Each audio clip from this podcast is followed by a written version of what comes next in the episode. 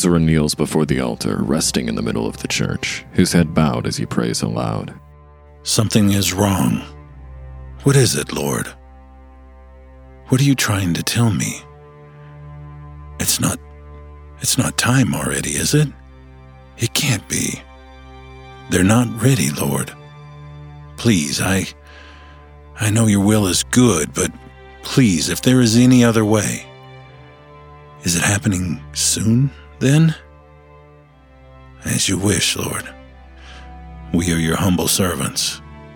Help us prepare our hearts for the roles we all must play for what is to come. A door is thrown open, and quickly footsteps descend the stairs. The door at the back of the church creaks, and Alistair strolls into the room. Ezra, I think I've got it. Huh? God, what? How Antoinette is faking immortality. Gather the others, will you?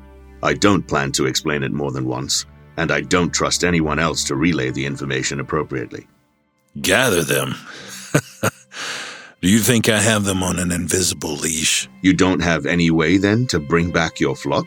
Can't you reel your crook and gather your lost sheep? I guess I could, but I don't think it's necessary. They'll be here shortly. What makes you say that? And don't say faith. The answer has grown trite, Ezra. Not this time, my friend.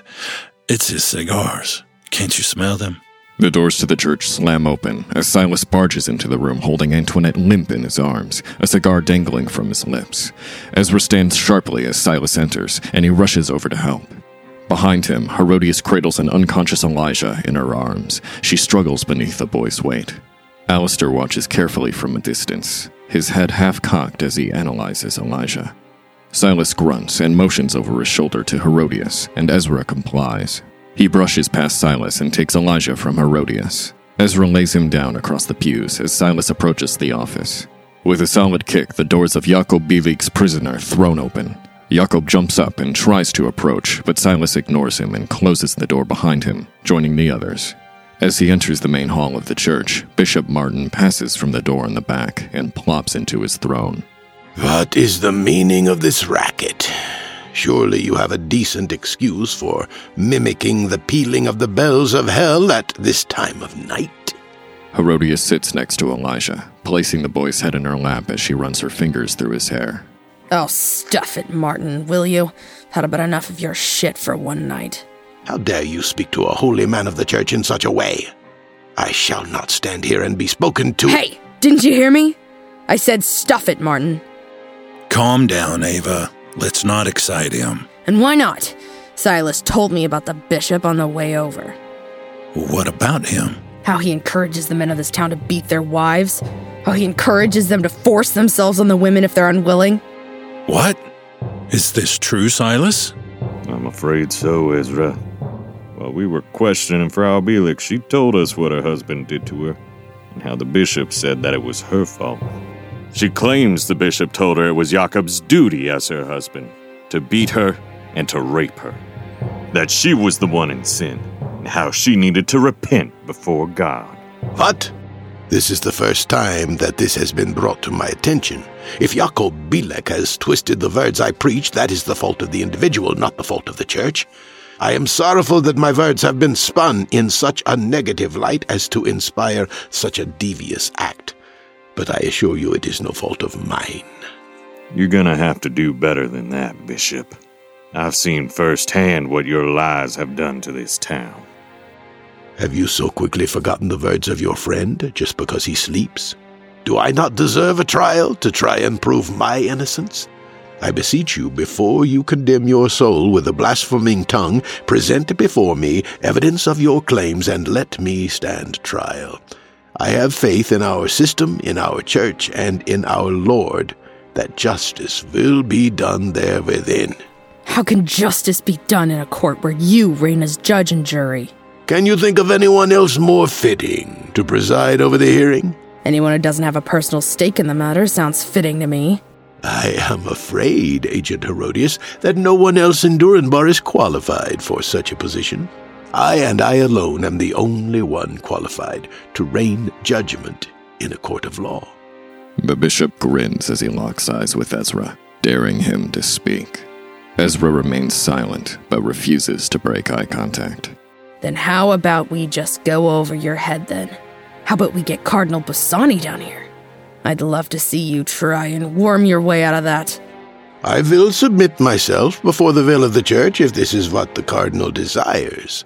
However, the cardinal is an exceptionally busy man, and unfortunately for us all, I don't think he'd be able to make time for the trial for at least a couple of years, and by then, who knows what corruption could befall any evidence or witness that would be present at the trial. It would be a great shame, would it not, if a tragedy were to befall Nadine Belak before she could come to the trial and clear my good name? To preserve any evidence that you claim to have against me and the current state of the good fortune of your so called witness, would it not be best to have the trial now? Careful, Bishop. That sounds an awful lot like a threat. Oh, no, I pose no threats against anyone. Merely I speak of the frequent misfortune of the sinful world we live in. One can never predict a break in or a murder or a rape, you know. All I suggest is that for the sake of preservation of justice, we move on with the trial as soon as possible. Ezra raises a hand as Herodias moves to speak. That's enough. Silas, Herodias, do you have any more proof of your claims then, beyond the words of one woman? Isn't her testimony enough? Unfortunately, the testimony of one individual, it's just not enough evidence to convict anyone. Why not? Because a false testimony could be given, and an innocent party could be convicted to a sentence they didn't commit. But she's not lying, Ezra. We can prove it. How? When Elijah wakes up, we'll have him pray over Nadine like he did Jakob. Casters are not allowed in a court of law. It is the right of every citizen of the church that they are protected against self incrimination. No one would willingly enter an environment in which their secrets are forced from their lips, and they are incarcerated right alongside the guilty party they helped put there. Unfortunately, he's correct. Because of gifted individuals such as Elijah, the church has declared that casters and other divine conduits they cannot be present during a trial. At the end of the day, Elijah is just a man, and any man is capable of sin. How is the layman supposed to know that he used his gift in the way he said? Perhaps he lied and didn't pray for the truth. Perhaps he didn't pray at all. Perhaps he prayed that she would provide a testimony that would convict herself. How are we supposed to know? So, what do we do now? Can't we do anything? I'm afraid not. As your shepherd and active clergyman, I have a lot of responsibilities. Unfortunately, standing as a judge in a court of law is not one of them. The bishop is right. We can either have the trial now with Bishop Edmund Martin acting as judge. We could put in an appeal to have another proper church figure to preside as judge. Or we could drop our case. I don't think the bishop will mind. Certainly not. Women are often privileged to frequent flights of fancy. Does anyone else have any objections? Very well, Alistair. You asked me to gather our flock. Well, as it happens, the Lord delivered them to us. Ezra motions over to Alistair, who contorts his glare directed at the bishop to a coy smile as he clasps his hands behind his back and begins to pace back and forth before the altar. Yes, I asked Ezra to gather you all because I believe that I finally figured it out. Well, I can't claim to understand the vast picture of it all, but look at this. Alistair fishes from his pocket the cocoon and displays it to everyone present, one at a time. He makes his rounds around the room as he speaks. When it comes to spellcraft, there are three main components to consider rhetorical, corporeal, and tactile. When a witch goes about casting a spell, she draws her power from another source. Often they'll need to persuade whatever force this is to grant them some of their power. This is where the rhetorical components come from the words spoken needed to cast a spell. Then we have corporeal, which refers to the body and the intricate motions one makes while casting. Some are verbose, such as the seemingly flailing of one's arms. Others more subtle, maybe a twist of the head, or a few steps taken backward, etc. What we are focusing on, however, is the final component, the tactile component. This is something physical that the spellcasters need to procure the chosen spell. The tactile components could be numerous or solitary. They could require being burned, torn, or modified in some way, and all alterations to the ingredients must be made within the corporeal movements of the spell. Our spell, however, requires only one tactile component, simply a small gray cocoon. Now, with reverse engineering, we are able to use one of these components to work our way back and decipher what spell the caster had initially intended. In our case, the spell Antoinette has been casting all along is the polymorph spell. Polymorph? Yes, it's the most common spell people think of when they envision witches. Take, for example, when a witch turns somebody into a toad. That is the polymorph spell at work, taking one subject and transforming every aspect of it to perfectly and permanently mirror another. So Antoinette is taking men and turning them into more Antoinettes? Yes, precisely. Just as Circe used the spell to turn the sailors visiting Aea into pigs, Antoinette is taking the men of this town and transforming them into copies of herself. Copies that the bishop then publicly and brutally murders. Nonsense, complete and utter nonsense. My senses were not deceived. I know Antoinette Hosp. She is a member of my congregation. I know the look of her eyes, the smell of her hair, and the touch of her skin. Such is the brilliance of the polymorph spell. It doesn't have to fool your senses because your senses weren't mistaken. The spell doesn't have to affect anybody's mind and risk a strong minded individual seeing through its facade. What the spell does is it reshapes the subject into something physical that your unaffected senses already recognize, In this case, Antoinette. replicating the look of her eyes completely and so on. Although, if you had deigned to listen to me, you would have known that. But why? Why make a copy of yourself just to have it killed? So she wouldn't have to do the killing herself. Look at her. She's scrawny. If she jumped any of these men in a fair fight, they wouldn't have a problem shaking her. Yeah, well, she's tougher than she looks. You are both mistaken. Beyond her learned witchcraft, Antoinette should pose no threat to an able bodied fighter. And the reason she is turning them into herself is this. Silas, come with me, will you? Alistair and Silas enter the office, and when they exit, Silas carries the unconscious Antoinette over his shoulder. He rests her on top of the altar, and Alistair pushes open her blouse and shows everyone the markings on her chest. These carvings here are an arcane sigil. Essentially, what the sigil does is turn our victim into a tactile component for another spell. Human sacrifice. Precisely. There is no human sacrifice taking place within Durinbar, I assure you, Shepherd Ezra. I would have put a stop to it long ago. Obviously not. What spell would she need a human sacrifice for? That, unfortunately, is where the clues end. There are too many spells that require a human sacrifice. I'd need to know another component before I could begin to fathom. If it helps, I can tell you that when Antoinette was carving up this one here, she didn't use any of the spell components you mentioned. What do you mean?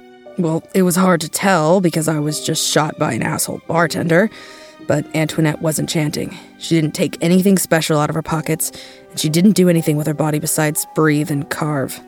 How certain of this are you? Again, it was hard to tell, but I'd bet money on it.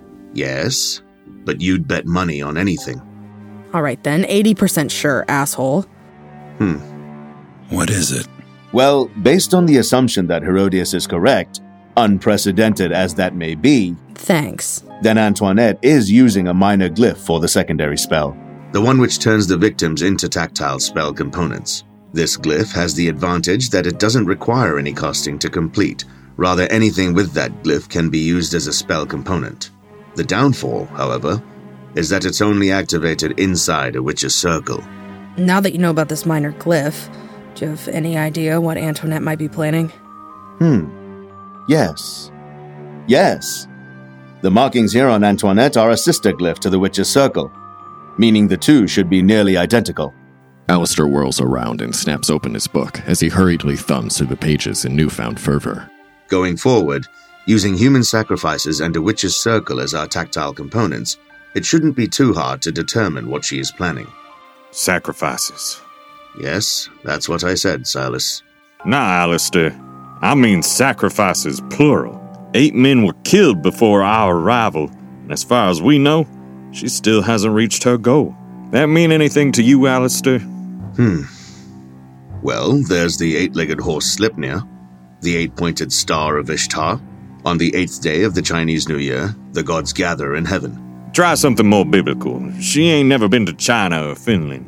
There was a total of eight men and women on Noah's Ark. Wait. Aha! Yes, the markings on the chest.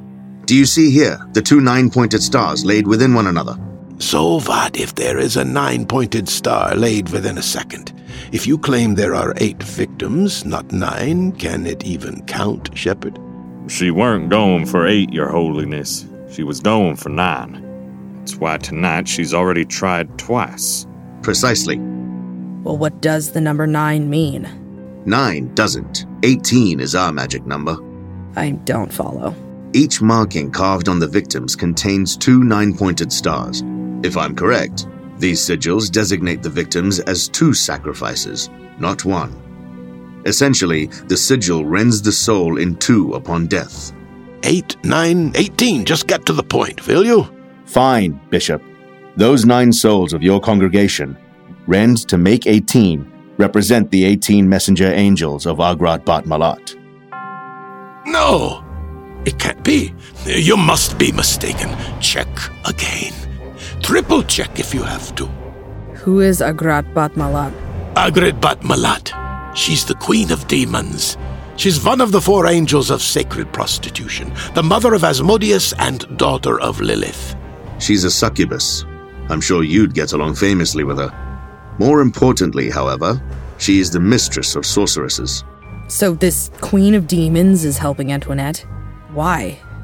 It's not entirely out of her character. She's been known to communicate the secrets of the arcane to mortals, such as when she aided the Jewish sage Amemar in return for him laying with her. That doesn't sound too bad. She devoured his soul upon his death. So Antoinette is trying to release Agrat Bat Mahlat? Once more, I can't be certain of anything without further evidence, but this is my assertion, yes. If that is the case, then you must do everything within your power to stop her, Shepherd Ezra. A demon of this power cannot be stopped by man alone. I make no promises to you that we'll be able to stop Antoinette before her casting is complete, but I will do everything within my power to save her and your congregation. Do you think it is best to evacuate Durinbar? Hold on. Let's not get so drastic quite yet. Alistair, what reason she got for doing that? Succubi tend to target and kill the sexually immoral. Alistair, Ezra, and Silas all cast a long glance at Herodias. Erbilek weren't a faithful man, and I'd reckon if we dug a bit deeper, we find none of the other men of this town were neither. So she plans to have Agrat Bat Mahlat kill the men of this town. As of now, that's our best guess. Yes. Very well. Do you think it's wise we evacuate? I don't think so, Ezra. Doing that will just tip her off that we're onto her. She might go about doing something drastic or try to accelerate her plan. Then how do we stop her, Alistair? Kill her like any other witch. If you wish to buy us more time to catch her, however, I'd start by destroying her witch's circle. She'd have to establish another circle and give nine more lives to Agrat Bat Mahlat if we're to do so. What's a witch's circle? It's an arcane focus, a conduit for the arcane, such as you claim Elijah is. According to you, Elijah prays to your God to be able to heal or make others speak the truth. In this scenario, the witch's circle is Elijah. It's tapping into the power of God and centers it at a singularity, allowing a witch to cast certain more powerful spells. But instead of God, it's Agrat Bat Mahlat she's drawing this power from.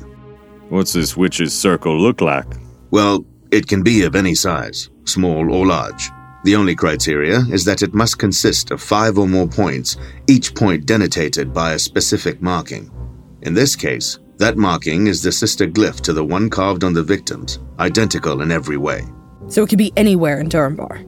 The victims are only useful inside the witch's circle. So it could be anywhere, but But it has to be a place where she can be sure that all the victims will be sacrificed there. That then is the true reason why she's turning these men into her. Not only are they turned into these spell components, but she needs them all killed in a certain area. If she were just killing these men with a knife, the Guards would surely quarantine an area of the city that a murder keeps striking in. Herodias told us that Taub mentioned that stonings were common before this whole business. If the bishop were to kill these men in the name of the Lord, no one would even blink twice now, would they? Antoinette Haas played you, Bishop. She knew that you'd want to make a public display, especially if she seemingly refused to die every night. You were playing into her hand this whole time, killing the victims for her in the same spot every night. The town square. That's where we're gonna find your witches' circle, Alistair. All the color drains from the bishop's face. His eyes widen and he gawks. No, no, I did what I had to. I protected my congregation from the witch. I did not aid her. I did not. The clergymen all rise. Herodias flicks open the chamber of the revolver and empties the shells, which roll across the ground, before she reloads the weapon. You must be mistaken. Please, God, I did no such thing. I acted on behalf of the Lord. She was a witch. She had to die. Don't you understand? I did what anyone would have done in my position. I was protecting my congregation. Silas helps Herodias stand. Then he turns to Alistair. Reckon it's a good thing we missed that train now, ain't it? Alistair smirks as the clergymen exit the church. Alistair turns at the door and smiles at the bishop, his teeth shining from ear to ear. Turns out you're a monster as well, Bishop. What will your congregation think when they find out? Alistair exits, trailing behind the rest. The bishop hurls his throne against the ground. The weakened wood from Robert's bullet splinters and cracks as it slams against the stone. The bishop throws himself over the altar, his clawed hands tearing his robes, and then he rushes the pews. The bishop stomps in his tantrum against the pews, trying in vain to crack the sturdy wood. When this fails, he grabs several Bibles and hurls them throughout the interior of the church. Some shatter through the panes of the stained glass. The two church attendants by the doors scamper into the night, leaving the bishop alone as he destroys the church in Durinbar.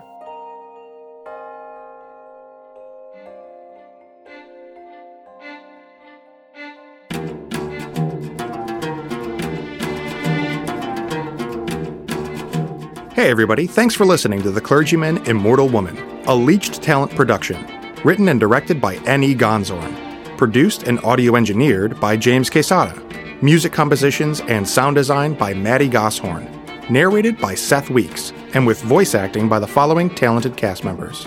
Jeff Williams as Ezra, Vinay Narayani as Alistair, Hannah Reinhard as Herodias, Zan Kramer as Silas, Boyd Barrett as Bishop Martin.